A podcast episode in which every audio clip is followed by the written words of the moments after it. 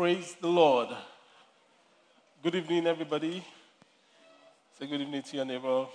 Good evening, neighbor to the right, neighbor to the left, um, and smile to them. Um, today, we are in part three of um, our series, Thriving at Work. Um, last week, we, we looked at the work you love. I mean, and in part one, we looked at the worth of work. And that focused mainly on the purpose of work, the worth of work. And um, last week, we looked at the, the work you love. And we explained that fulfillment and meaning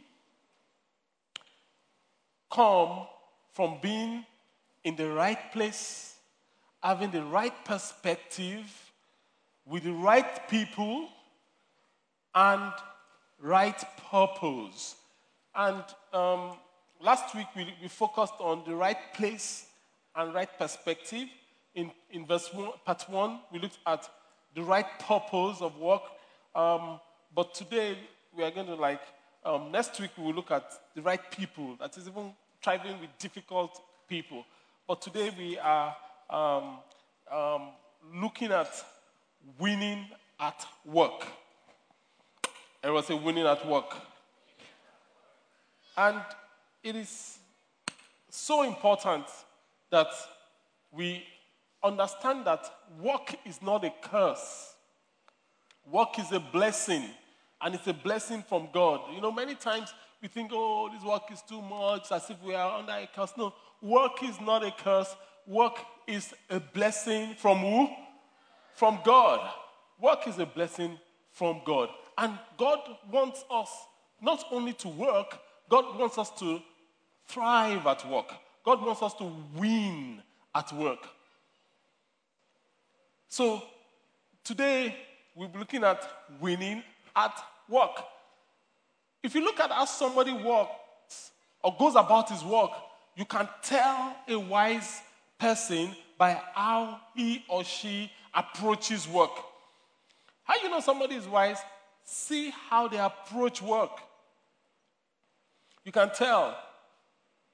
And God is saying to us today that He wants us to win at work. In other words, we, we must approach work properly and we will inevitably win. Our text is, texts are Proverbs 16, verse 3, Proverbs 16, 3, um, and Proverbs 3, 6. We're going to be reading from the Living Bible. It, it says that commit your work to the Lord, then it will succeed. Commit your work to, to the Lord, then it will succeed. Um, Proverbs 3 6 says, In everything you do, put God first. It will direct you and crown your efforts with success. Now, if you look at largely at the book of Proverbs, we would see Solomon, Proverbs and Ecclesiastes, Solomon talking a lot about work, work, work, work, how to work, how to win at work, how to approach work. So today we will learn from Solomon how to be a winner at work. How to be a winner at work. And the winner is um, it's an acronym for these principles that we are learning from Solomon. How to be a winner.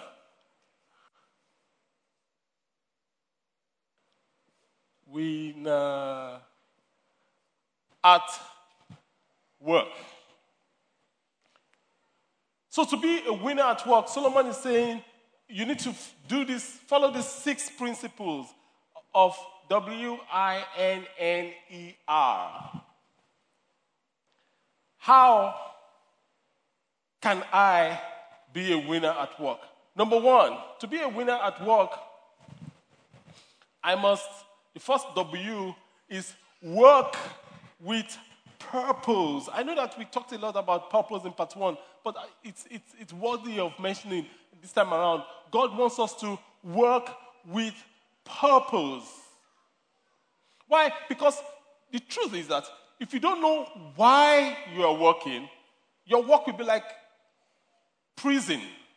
It will be like you are confined. It will be like you are just suffering. It will be like it will be like what is called a rat race. In other words, you wake up in the morning, you're an autopilot, you have your bag, you brush your teeth, you enter the traffic. Oh, you get stuck in traffic, you calculate, I'm going to spend three minutes at um, Ikota, I'm going to spend um, five minutes at Jakande, I'm going to spend, you know, and Monday, Tuesday, Wednesday, Thursday, Friday, oh, Saturday has come, oh, weekend, oh, Sunday, fantastic. Then Monday again. And it's like you are in this prison that's just wheeling and, and going round and round and round and round and round.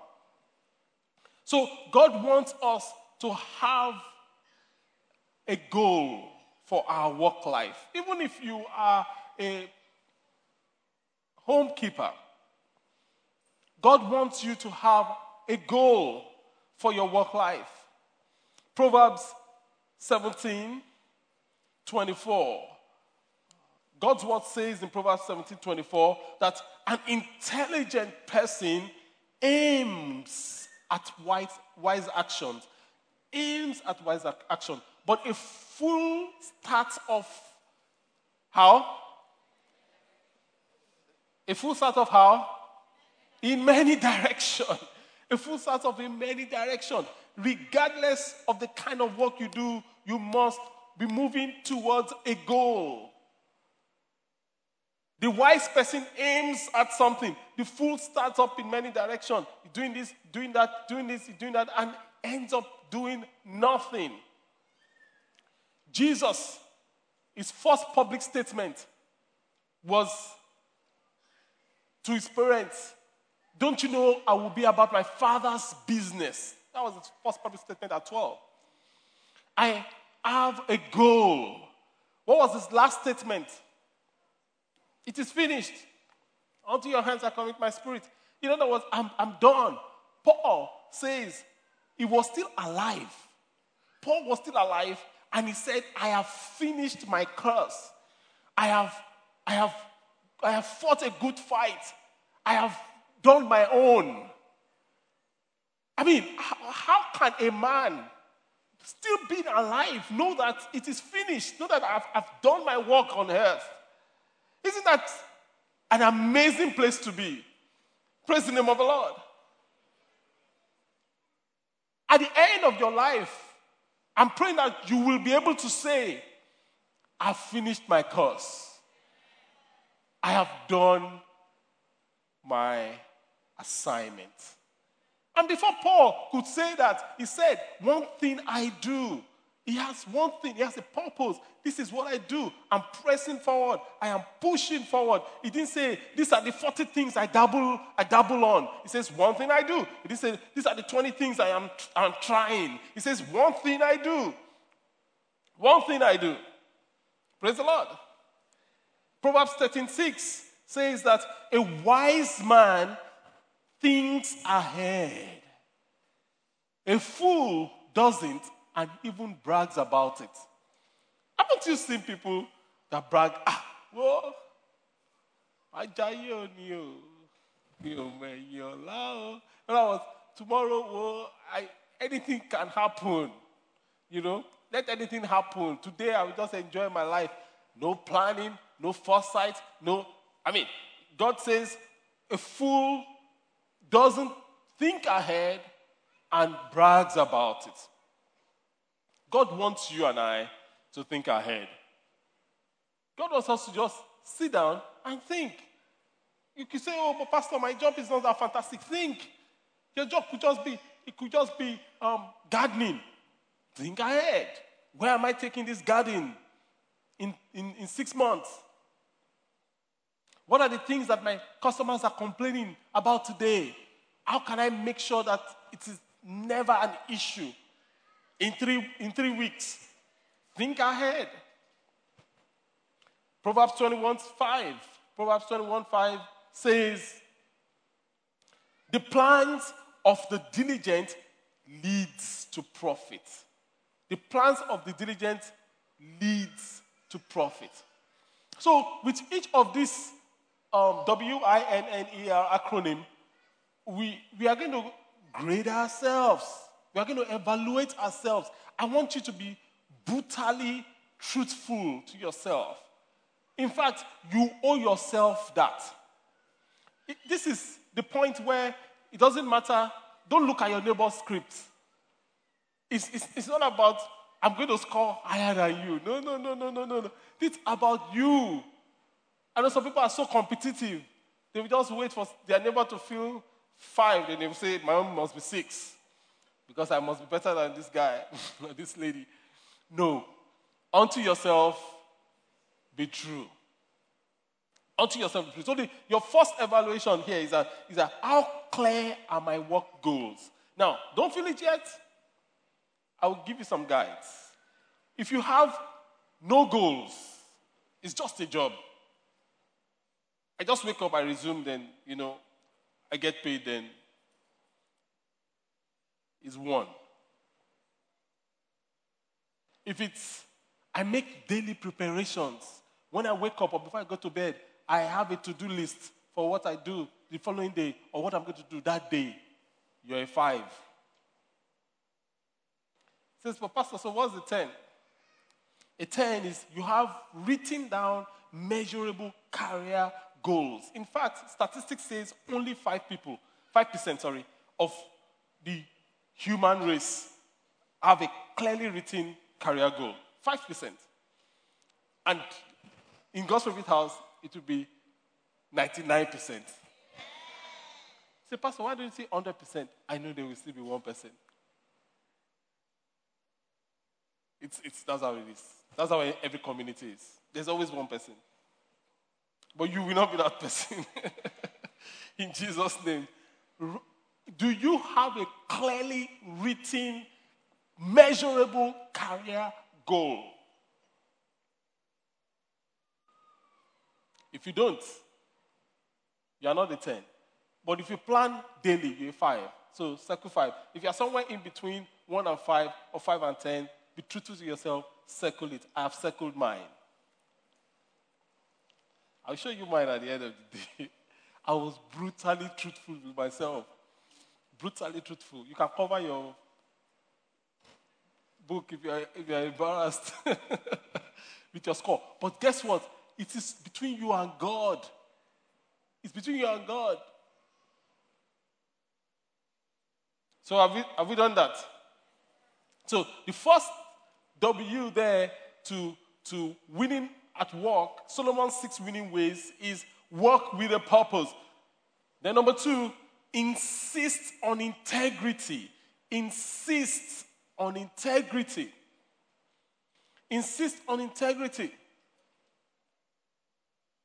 Proverbs 10 9. It says, The man of integrity walks securely, but he who takes crooked paths will be found out. The man of integrity walks how? Securely. The world is interested in your image. Everybody wants to put up a good image. It's good to have a good image, but that's not the important thing when the rubber meets the road. God is looking at your integrity. The world is looking at your image. God is looking at your integrity. The world is looking at the outside. What shirt is he wearing? What tie is he wearing? What is the brand of his glasses, his specs? What is, you know, what the suit is wearing? Is it a, you know, the world is interested on the outside, but God is interested on the inside. And listen, the only person that can promote you without you being afraid of demotion is who?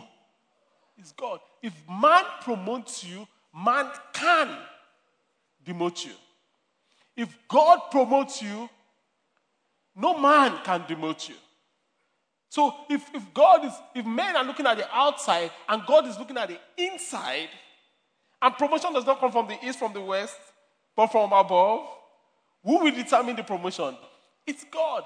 In fact, one of the best advice that I was given by my spiritual father is, was, is, he said to me, Femi, this work is a heart work.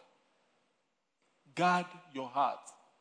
He said to me, You have a very good heart. I don't know how he saw it, but he, but he said so. You have a very good heart. Guard your heart. This work is a heart work. And I found it to be so true. It's so simple, but it is so true. When the rubber meets the road, it's all about your heart. It is all about your heart. David had seven brothers, bigger than him, taller than him, perhaps more handsome than he was. They had notoriety. They were, they were well built. They were well dressed. They were in the army. They were solid young men. But when God came to appoint a king in the house of Jesse, God skipped seven of them and found David. Now, listen, if your heart is right, you don't need to worry so much about your positioning. God will find you out and God will lift you up. you know, everybody strategizing. Everybody wants to be, it's good to strategize. Okay, I'm not saying it's bad. I'm just saying if, you if you have a bad heart and you're strategizing, you're wasting your time. It is all about the heart. Proverbs 21 6 says, Dishonest gain will never last. It will never last. So why take the risk?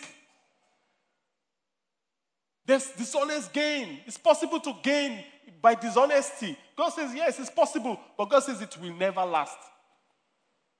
So why waste your time? Proverbs 12, 13.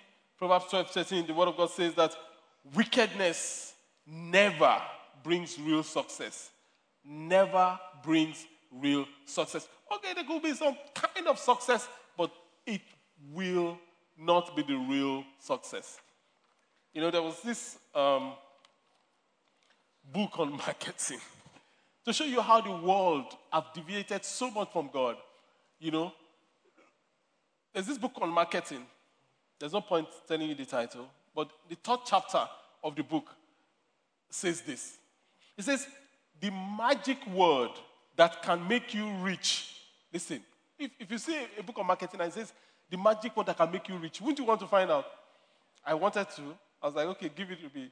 It says, is verisimilitude. Verisimilitude. That's the word. And what does that word mean? Having the appearance of truth. Not truth, but the appearance of truth. Now, listen, it says the power pulsating within this magic word is this verisimilitude isn't truth, it's the appearance of truth. We have learned as we replace original idealism with cynicism that the whole truth not only doesn't set us free, it isn't a particularly shrewd way to sell. Wow. now, it says, but the appearance of truth is. That is the kingdom of heaven in the marketing book. Oh. Instead of being trapped in the old cold metal table fact, we have soft cushions of quasi facts on which we can lean. We can lean. Since the cornerstone of success, successful direct response copy isn't truth, but having to read or regard what you write as truth. So it's not that it's truth, but you regard it as truth and, and sell it as truth. The difference between cheating and lying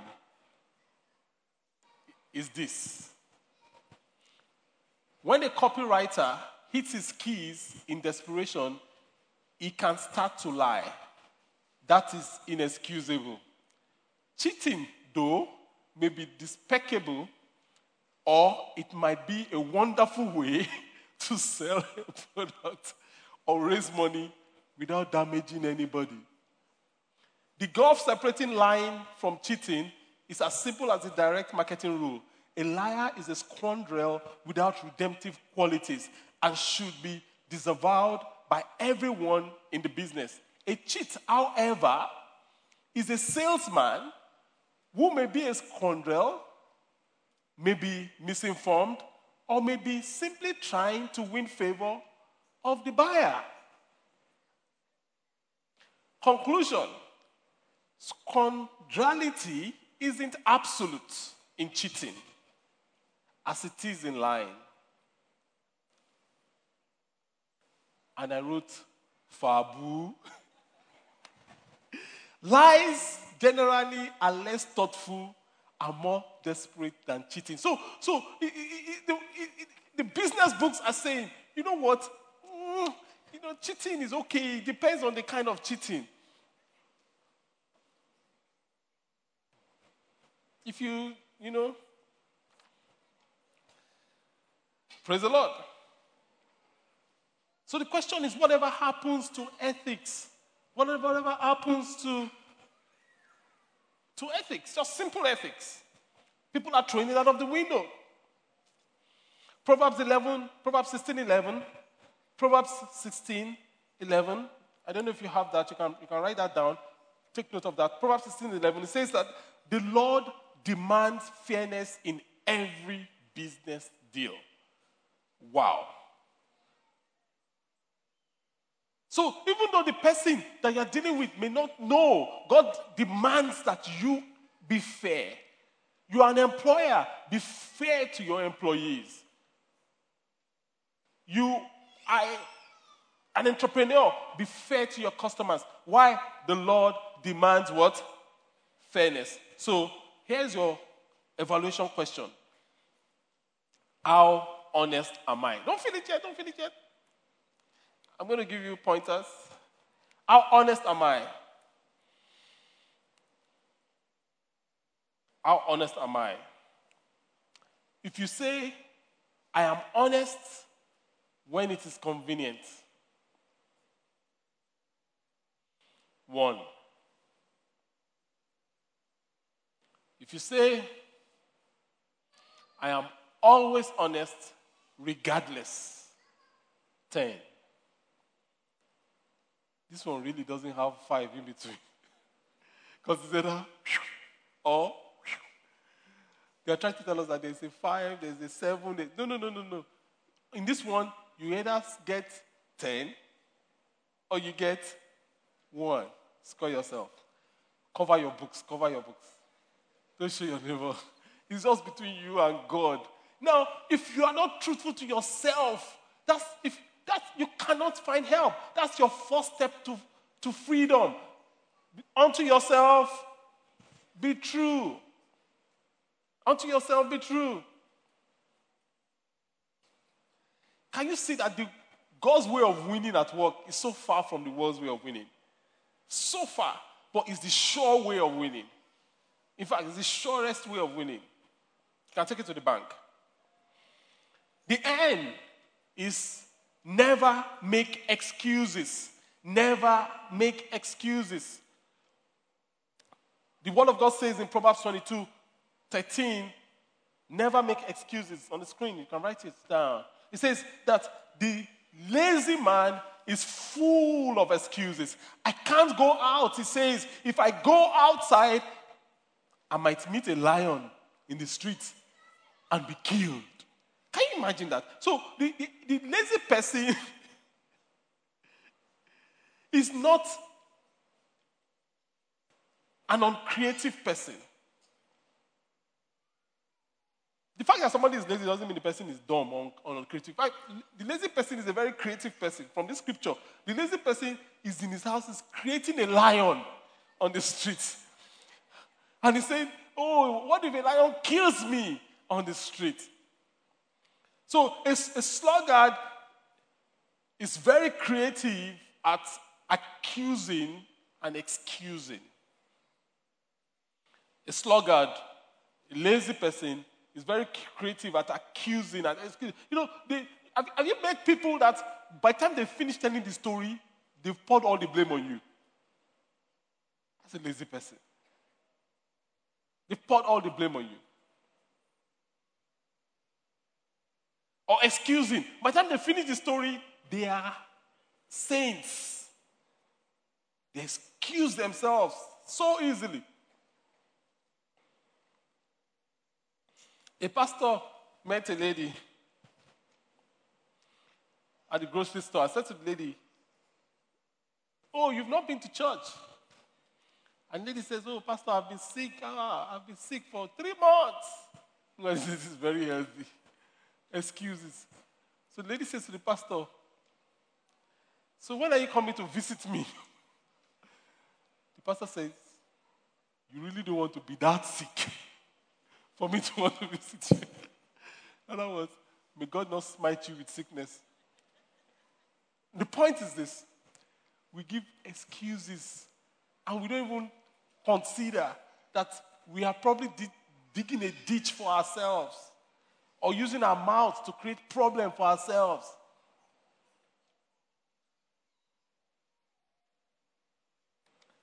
Say to your neighbor, stop giving excuses. Because excuses are for losers. Excuses are for losers. Excuses are for losers. Proverbs 14:23 says that work brings profit. Talk brings poverty. Ecclesiastes 5 7. Dreaming instead of doing is foolishness. Dreaming instead of doing is foolishness. A, a, a, father says to the son, he was trying to teach the son, he says to the son, Son, you, you have to do one hard thing every day. Make sure you do one very difficult thing every day. And the boy says, I, I already do one difficult thing every day. The father says, What's that? The son says, I get out of bed. Okay, you get out on Wednesday next week.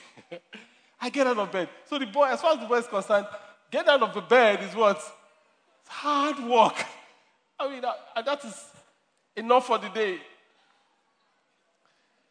Proverbs 13:4 says, Proverbs 13:4 says that lazy people want much but get little, while the diligent are prospering. You will be diligent and you will prosper in the mighty name of Jesus. We should stop saying, oh, I mean, it's a very common thing back, in, I mean, some, some years ago, people saying, oh, oh, I'm, I'm, my, my container is on the IC. Have you heard that before? You know, oh, my container is on the IC. You better begin to swim to meet that container on the IC. Oh, one day I will make it. Come on. Think about it. Which day? What are you doing now? God will bless the work of your hands. Praise the name of the Lord. So evaluate yourself. How often do I excuse my behavior? How often do I excuse my behavior? Wait, wait, wait, wait. I'll give you some pointers. How often do I excuse my behavior? If it's frequently, it is one. I excuse my behavior frequently. Someone says to you, Oh, you need to do this. Oh, I'll give an excuse. Oh, you should have behaved better. You give an excuse. How often do I do that? Please don't excuse yourself. Be truthful to yourself. If you do it frequently, it's one. If you do it sometimes, it's five. If you don't do it at all, you always take the bitter pill. Then you score a 10. This one, you can be somewhere in between 1 and 10. And the, in Solomon's six winning ways, the next N is never stop learning. Never stop what? Never stop learning. Never stop learning. Proverbs 15 14 says, Intelligent people want to learn. But stupid people are satisfied with ignorance. Many people are brain dead. They are closed minds. Intelligent people always want to learn. Again, I mean, this is Thrive. You can have questions at the, at the end of the teaching. So if you have a question, just keep a mental note of it or write it down so that you don't forget. Intelligent people want to learn. Stupid people are satisfied with ignorance. Proverbs 18 15, Living Bible says, The intelligent man is always open to new ideas. I mean, it's amazing. I didn't know it was a matter of intelligence. Some people are close to ideas. Intelligent man is always open to new ideas. In fact, he what? He looks for them. He's, he looks for new ideas. He searches for new ideas. Leaders are learners. When you stop learning, you stop leading. Growing churches require growing pastors. Growing businesses require growing business leaders. Growing families require growing fathers. If a father stops growing, the family stops growing. If a business person stops growing, the business stops growing. As much as it may sound blasphemous, if a pastor stops growing, the church stops growing. Even though he's an ordinary man. Praise the name of the Lord. You have to grow. You really have to grow. So you have to be open to learning. It's a, it's a mark of intelligence to seek ideas. I, I thought intelligent person should know everything. Shouldn't the intelligent person know everything? That's the upside down thinking of intelligence. The word of God says that the intelligent person seeks ideas. He looks for ideas. So there are um, four sources that we're going to talk about of ideas, of, of intelligence, of learning, four sources of learning, of knowledge. The first, we've left, left a huge blank spaces so you can fill it up. The first is God's word. God's word. Proverbs 13 13. Proverbs 13 13 says, Despise God's word and find yourself in trouble. Obey it and succeed. It's your choice. Despise God's word and find yourself in trouble. Obey it and succeed. Number two, wise people. We wise people, sources of, of information, of learning, of, of knowledge, of ideas, God's word, sources of wisdom, God's word. Number two, sources of wisdom, of information, of learnings, wise people. Proverbs 15 22. Wise people. It says, Get all the advice you can and you will succeed. Without it, you will fail. Wise people.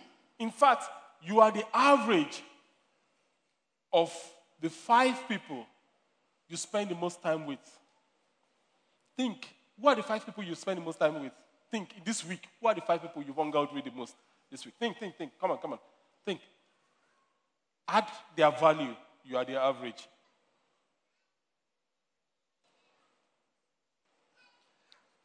That is tough for some people.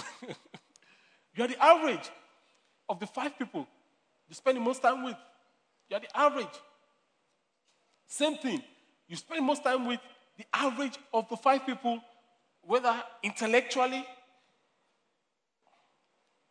If you if you if you if you spend time with people with huge thinkers, when you leave their presence, you are uh, troubled because they have said some things that have you, you think you don't agree with, you are struggling with, you are beating yourself, you are, you know. If you spend time similarly, so whether you know like it or not, your intellectual capacity enlarges because you spend time with a heavy thinker. It enlarges. Same thing. Financially. Who this week, three people you spend most time with, what is the average of the financial earnings? That is who you are.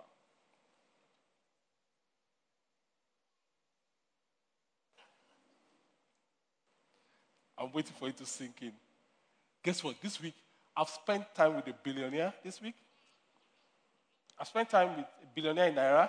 I spent time with a billionaire in dollars. This week alone.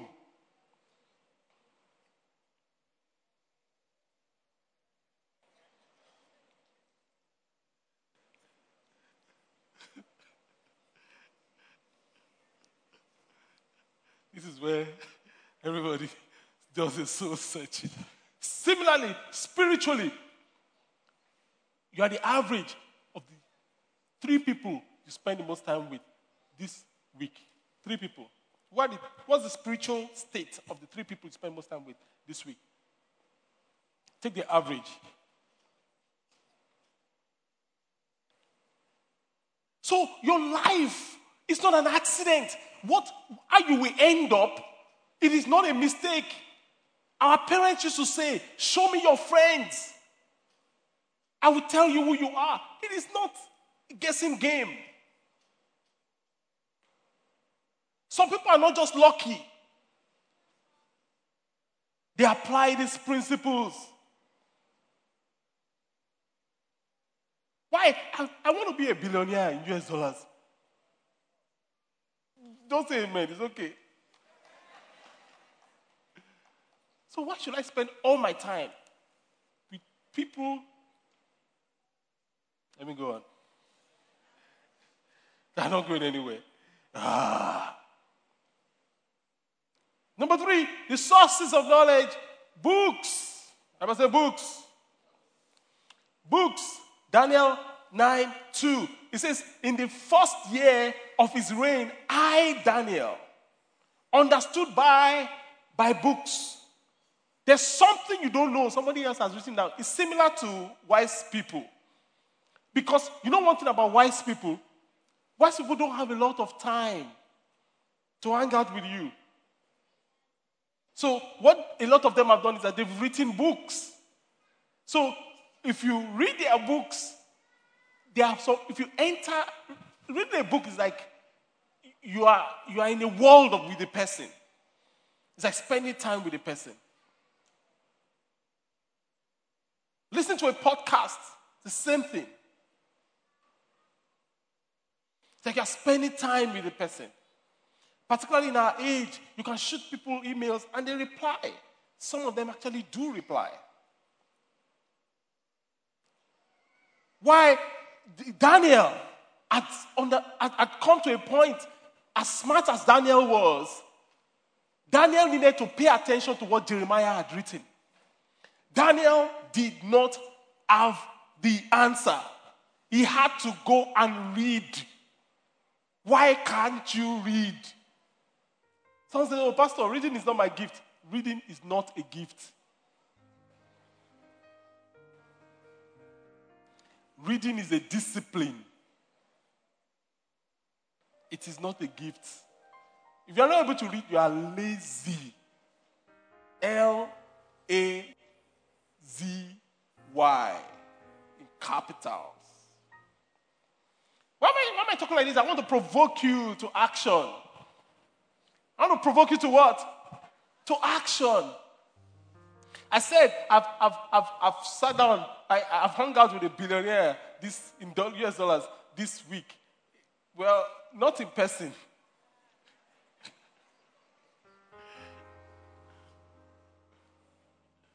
But I've hung out with a billionaire in Naira this week in person. But but there's no difference to me. Because what I need is not because, it's not because I want to just associate with them. What I need is what they know. Whether I access what they know by print, by word of mouth, or by podcast, it is irrelevant. It's what I do with what I have heard that is important. So, these wise people that have written books that are around you, God wants you to learn from them. Let me, let me, let me explain how it works. Let's say this is heaven. This is heaven.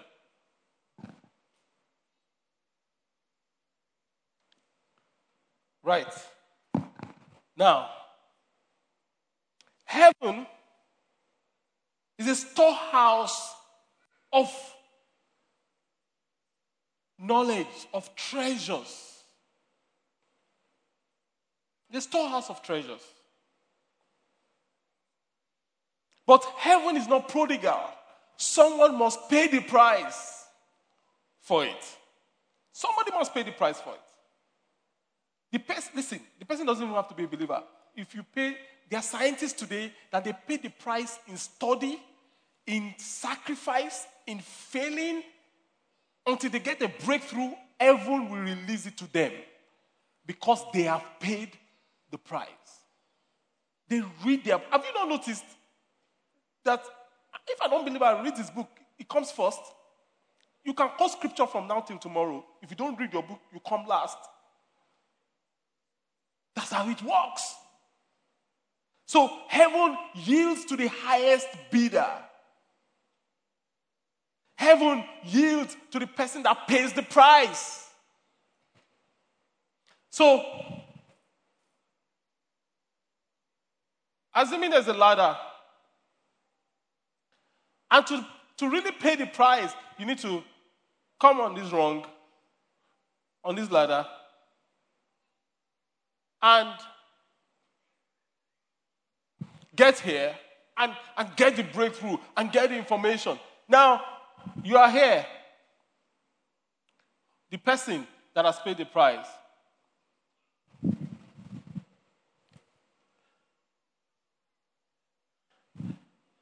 And let's say this is you.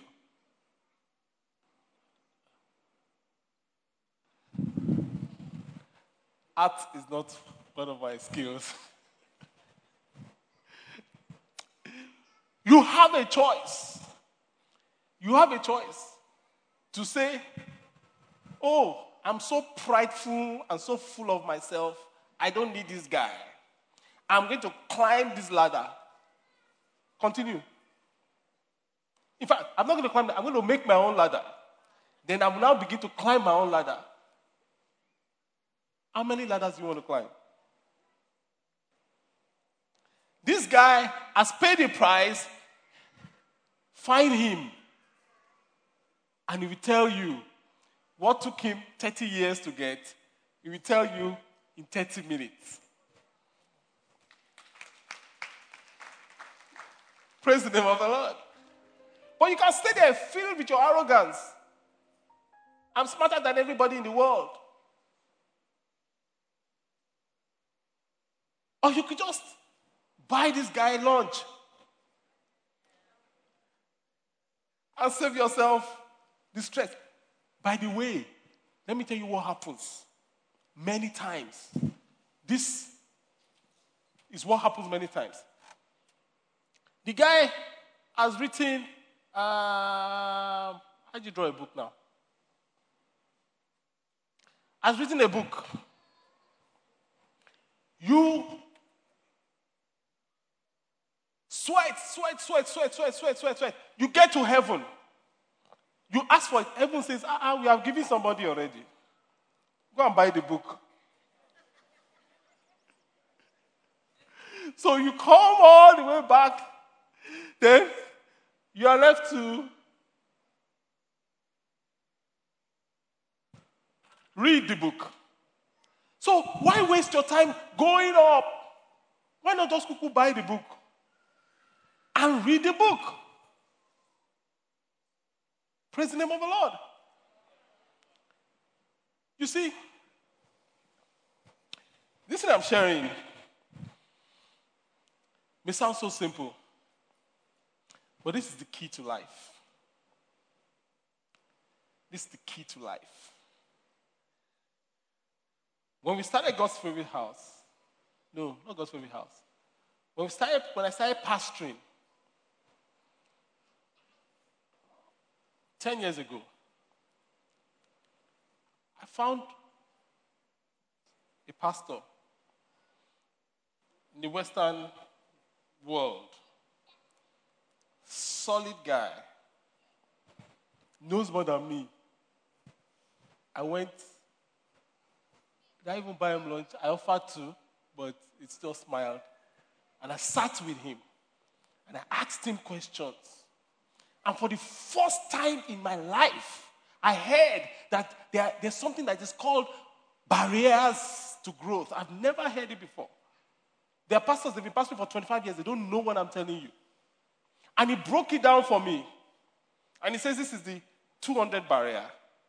80% of churches in the world are 200 and below. Because the pastor does not know how to break the 200 barrier. And he have refused to buy lunch for the guy that can teach him how to break the 200 barrier. There's a 500 barrier, there's 800 barrier, there's a 1,000 barrier, then thousands. By God's grace, we are in the thousands. It's not luck. So I sat with him, he taught me. I took notes. And I started. Boom, boom, boom. Implementing. Because it's not what you know, it's what you do with what you know. And of course, God, God's not a respecter of persons. Results. Do you know the humbling thing for me today? That same pastor was talking to me a few days ago, and he was saying to me, I'm coming to Nigeria with my notebook and my pen to learn from you. He says, he says, not in church growth, it's in another area. He says, I won't tell you the area. He says, there's something, this area, you are far ahead of me. This guy's been pastoring. I need to come and learn it. Don't sit down there with pride. Don't let pride kill you. Go and find someone that knows better than you and sit down and learn. Do I get an amen? If we close here, we are fine. but I'm not out of message. Neither am I out of time. so let me just go quickly. Number four, failure. Everyone say failure. Learn from your failure. A man who refuses to admit his mistakes can never be successful. A man who refuses to admit his mistakes can never be successful. But if he confesses and forsakes them, he gets another chance. Never waste your failure. Use it as fertilizer. So, evaluate yourself. What's my attitude towards learning? Again, cover your books. Be truthful to yourself. Be brutal to yourself. What is my attitude towards learning. Don't write yet. Let me give you some pointers. If your attitude towards learning is you can't teach an old dog new tricks, is one. In other words, well, this is how we have been doing it from time immemorial. Don't worry. Is one. You don't have a good attitude towards learning. If your attitude towards learning is that you are willing to learn, you are willing, you are open to learning. You are just a five, average. So, so Pastor, what is a 10? A 10 is what I've said earlier on. You are actively looking for new ideas. You're a 10. In every area of your life, you are actively looking for new ideas.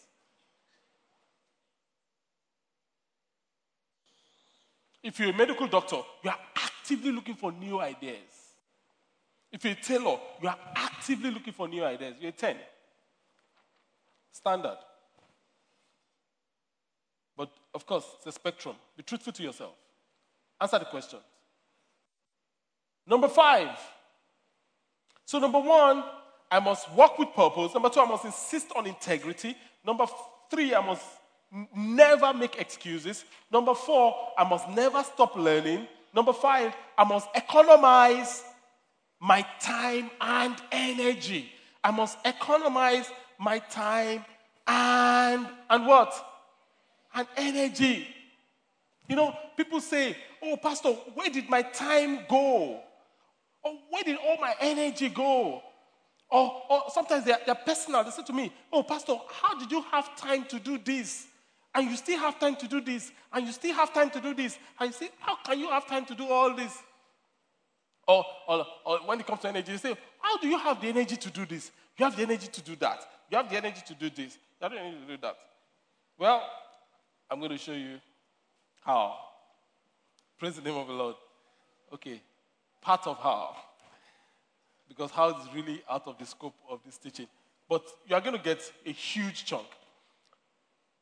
Everybody has 168 hours a week. Time is an equal opportunity employer. Everybody has the same amount of time. And time management is a spiritual issue. You, you know, I've said two things now. The first thing is that everybody has equal amount of time. So for you to to have maximum use of your time and energy, you must know that there's no cheating here. Some people don't have more time than I do. Secondly, time management is a spiritual issue. I must approach it as a spiritual issue. Why? Because to waste time is to sin. Is it? Yes, it is. Until you see it like that, you're not going to tackle it head on. It's a spiritual issue. Next, winners know the value of time. Losers think they will always have time. That's the difference. Winners know the value of time. They map out their day, they map out their week, they map out the year, they map out, you know, they know the value of time. Losers feel, oh, there will always be time. But the truth is that your time is more valuable than your money. Why? Obviously, you can make more money, but you cannot make more time. So I said to entrepreneurs, I said to guys that are, entrepreneurs, they run their own businesses and all that. I said to them, look, hire people so that you can free up your time. Because you can make more money to pay them, but you don't you can never buy time. So free up your time so that you can do what only you can do.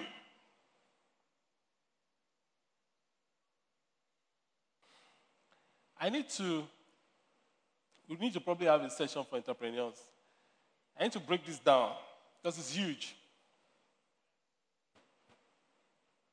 It's huge. But just write that down for now so that we can move on.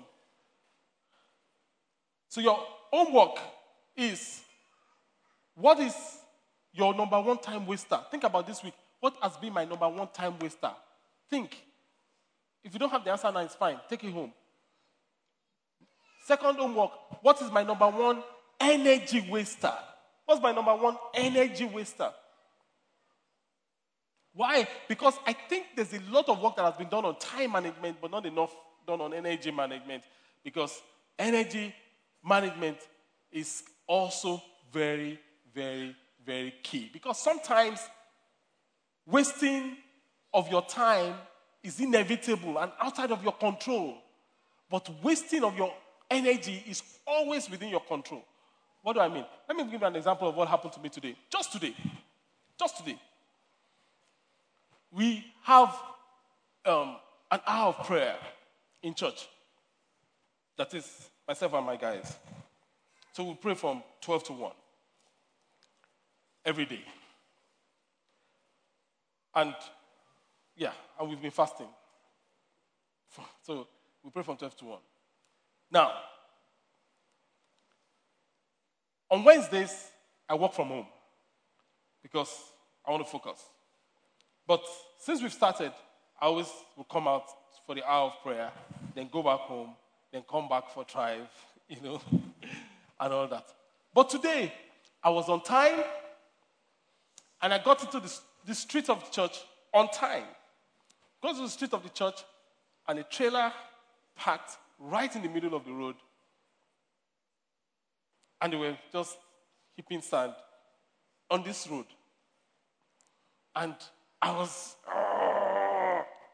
and I said to myself, Femi, don't waste your energy getting angry. That's a key lesson. One of the en- greatest energy burners is anger. Do you know that? So calm down. So I, I calmed down. I said, Who? Where's the driver of this truck? The driver was not even there. I was frantic. I hate coming late for meetings. So I got out of the car. I opened the truck. The key was an initial. I wanted to enter the truck, move the car, move the truck away, enter my car. I said, Femi, you have control over your energy. What if you go there and somebody pulls your shirt and gives you a punch? then what will happen? Then you remember the days you used to fight. They say, This one punch me, I'm going to finish you today. You would have wasted your energy. So I took a deep breath. I saw the truck. I went to my car. The driver of the truck came, and I thought, ah, thank God, he's going to move his truck. Right? And he looked at me and said, What's wrong with me? Can't I pass? I should pass, Joe. And he stood there and he moved the truck. Now, now, I can drive a little bit. So if I can pass, I could have passed. Because I'm the one in a hurry, right? So I really couldn't pass. And he stood there. He says, even a trailer can pass this place. And he, he refused to move. Now, at that time, I said to myself, this guy is wasting your time. But don't let this guy waste your energy. So I sat in the car. I said, should be stand there packing. We finish packing it now. Abby, it's time that we go. But I will still have energy. I still have to pray. I still have to prepare for Thrive. I still have to go home and pray. I still have to come here and preach. I'm, I'm going to waste my energy arguing with this guy. I won't do that. Today, oh, I lift up my voice For I do. You are always there for me. Then the guys around came and said, Aburi Okpesha, Pastor man, yeah. They harassed him and he quickly moved his truck and and I got to my prayer meeting late, but I still had my energy conserved. Praise the name of the Lord. But I could have lost both. That's my point. I could have lost both. Ecclesiastes 8 6 says, There's a right time and a right way to do everything, but we know so little. There's a right time and a right place to do everything. Don't waste your time and energy. A few things you need to know about time and energy. Time is finite and constant. But listen to this energy, even though finite, is a variable. In a day, you have 24 hours. In a day, you have the same amount of energy. If you exercise, you eat well, your energy level can increase, but it is still finite in a day. But time cannot be increased. That's number one. Secondly, while time is linear, it's not only finite, it's linear and cannot be concentrated, energy fluctuates and can be concentrated. Now, this I'm saying to you is huge. It's huge because if you understand this, you are able to achieve a lot in the same 24 hours while everybody else is scratching their heads. And I didn't read this from any book. The next thing you need to know is that you increase increase in energy given the same amount of time will lead to increase in productivity. So I can, if I have eight hours to work and I'm able to, energy fluctuates, right? And I'm able to concentrate my energy in that eight hours. After eight hours, I'm tired and fagged out and I can rest for the remaining day, but I have been totally productive in that eight hours. In fact, the remaining day, I can do, I can begin to play tennis, I can begin to play games, I can begin to do things that make the ordinary people think that you are not doing anything, but you've poured your energy into what matters most. By the end of the day, productivity is undeniable. Praise the name of the Lord. Are you getting this at all? And, and you see, it is, it is so important that when we talk about energy, we, we are talking about a, a compound. So when we talk about energy, we are not talking only about, only about physical energy. That's just one component. So there are four components to energy. When you talk about energy, at least four components. You're talking about physical energy.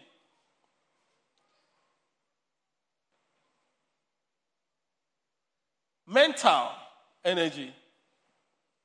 Sometimes you are strong physically, you are not tired physically, but you know mentally you are tired. I mean, does that happen to anybody? You are just mentally, you just don't want to move any muscle mentally. Mental, you know, then you have emotional energy. You get home, you are so fagged out. Maybe your husband wants to pick a quarrel, you don't even have the emotional energy to engage. You're like, well, just be going with your tr- trouble. Then, number four, you have spiritual energy.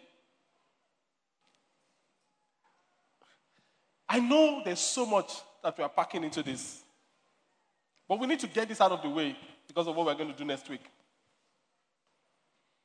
So, for me to manage my energy, I must be optimal, my physical energy exercise, what I eat, and how I exercise determine my physical energy. If you don't exercise and you're just eating a bar in the morning, a bar in the afternoon, a bar in the night, you're going to struggle. Mental energy. I need to exercise my mental muscles. How do I exercise my mental muscles? Should I tell you? There's no time. Okay, I'll just mention it. I think of new ideas every day, even though it is useless. I may never use it, I just exercise that muscle.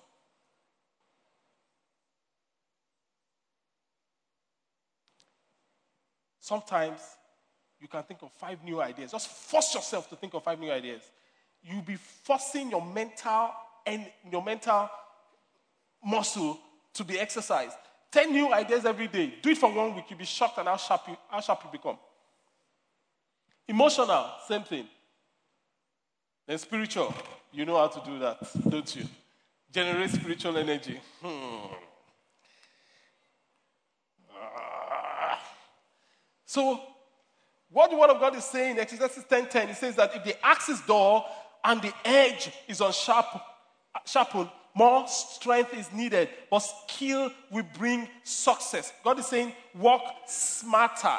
Work smarter, not harder. There are certain work for you to get it done. You need to deploy your physical energy.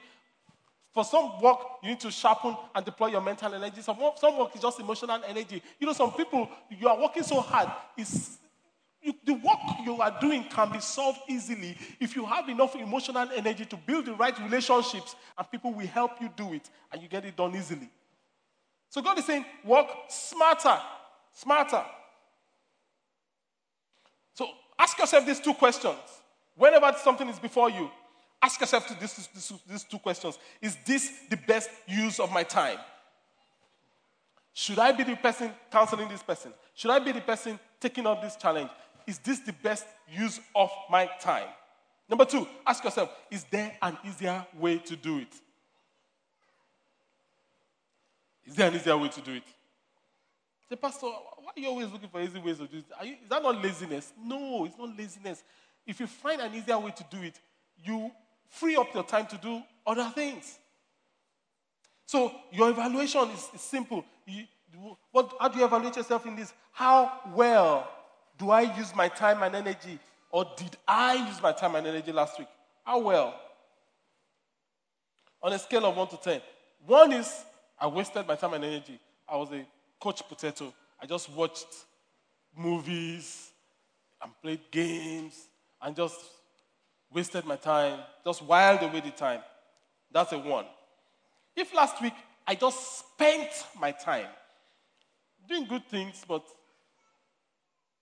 fun things, that's a five. Or I invested my time.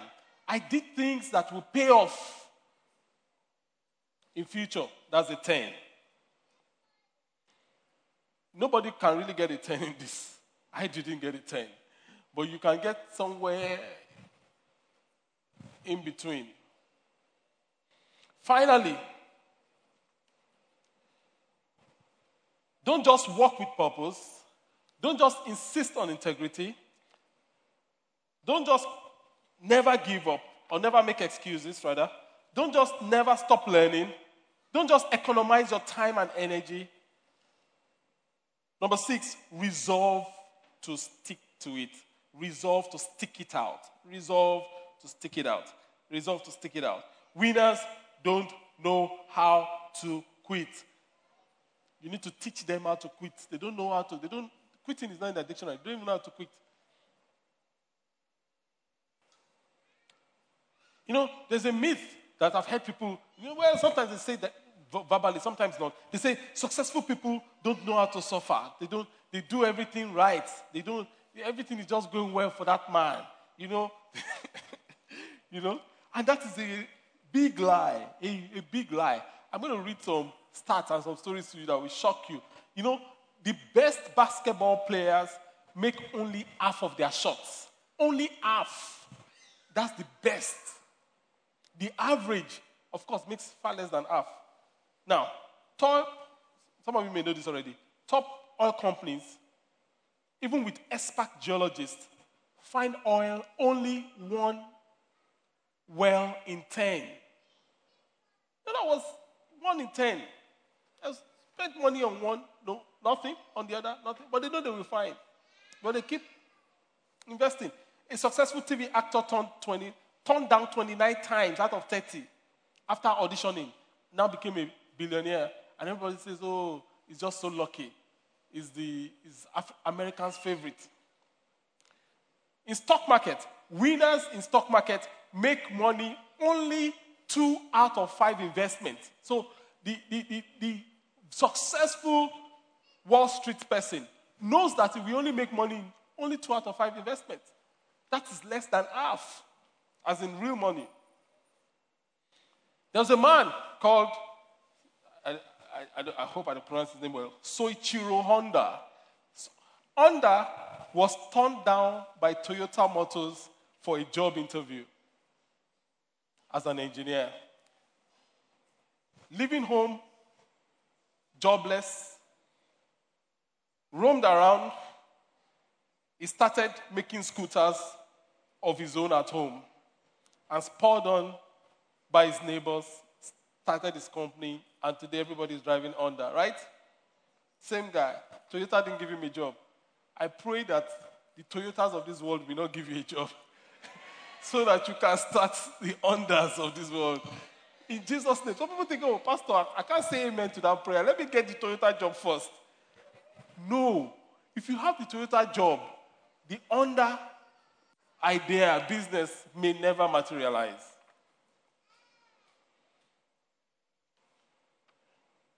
There's a lot here. Oprah Winfrey, you know her. She was fired as a TV presenter They fired her. She was not good enough. In, uh, what was it? Maryland.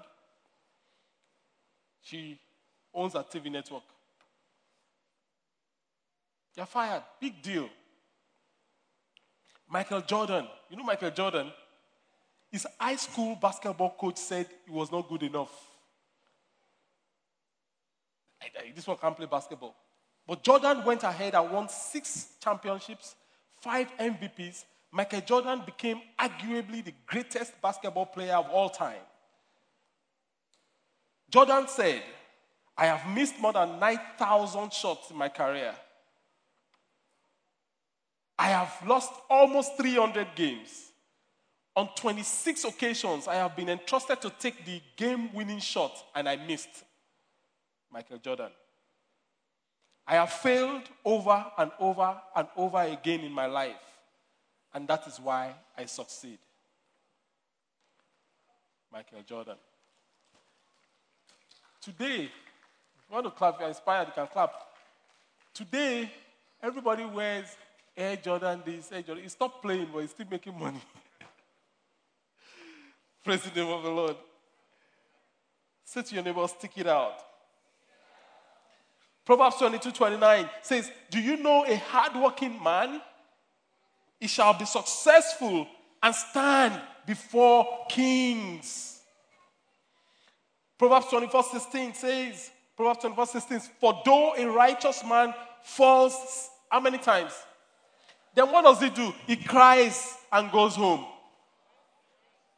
He rises again. He's a righteous man. He hasn't done anything bad. You know what?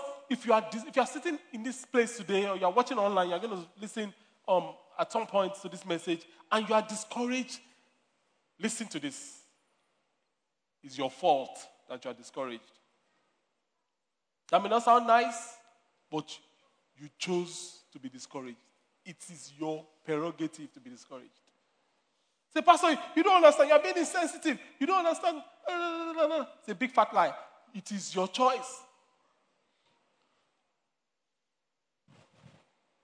Say, Pastor, I need encouragement. Encourage yourself. I know it's not very popular, but you see, great. You're going to be great in Jesus' name. Say amen. Come on. Great people know how to encourage themselves. Great people don't wait for external encouragement. No, no, no, no, no, no, no, no.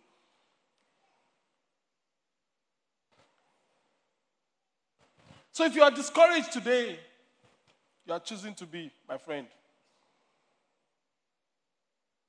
There's a book I just ordered from Amazon called Grinding Out by Ray Kroc. You know Ray Kroc? You may not know him, but if I tell you what he does, you will know. Ray Kroc founded McDonald's. And the title of the book is Grinding It Out. But you know what stunned me about the book? Was that Ray Kroc, it was an autobiography. He said he started McDonald's at the age of 52. Ah. That was when he started McDonald's at the age of 52. And some of us, we are thinking time has gone, time has gone. Which time has gone? Do you know how many people McDonald's employs? Do you know how many companies have become billion, billion dollar companies because they supply toothpick to McDonald's? Talk less of the good ones that supplies the chicken, and he started McDonald's at the age of what? 52. What's your excuse? What's my excuse? Trash the excuse. And you're 52.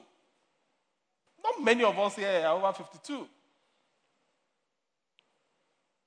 Most of us are not even 40. and we are feeling hopeless already. You are not hopeless and it is never too late. It's never too late. It's never. So, your final evaluation is how strong is my will to persist. Now, I'm going to give you pointers again before you begin to rate yourself. If you find out that you give up easily, then you face a problem. It's a 10. You're, sorry, you're a 1.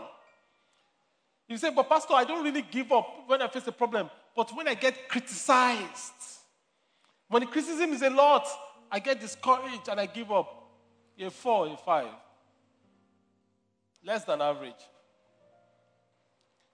But if you say, I never give up, regardless of the problem, regardless of the criticism, if you let, let them talk from now till January next year, that's their cup of tea. I'm going to be all that God has called me to, to be. And He will prepare a table before me in the presence of my. Uh-huh. If you're like that, you're a 10. Add up your scores. That's the end of the teaching. Add up your scores. You can use a calculator. Your phone probably has one. Can use a phone calculator. I know we creeped time, but it is so important that we, we dealt with these issues thoroughly as we did today. Out of your time, your, your, your scores. I, I've added up my scores here. Don't announce it but know it. If you are 55 and above,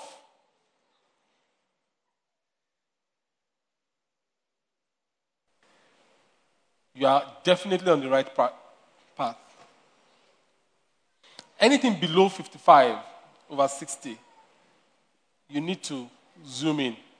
If you are between 45 and 55, you need to get someone to help you find out what is wrong in whatever areas. If you are 30 to 44, 44 and below, rather, you need to say to yourself, I need to rebirth myself. Get this city, sit with it, and go through those areas of your life and rebirth yourself. Thank you for listening to this. I want to encourage you to share this resource with your family and friends. God bless you.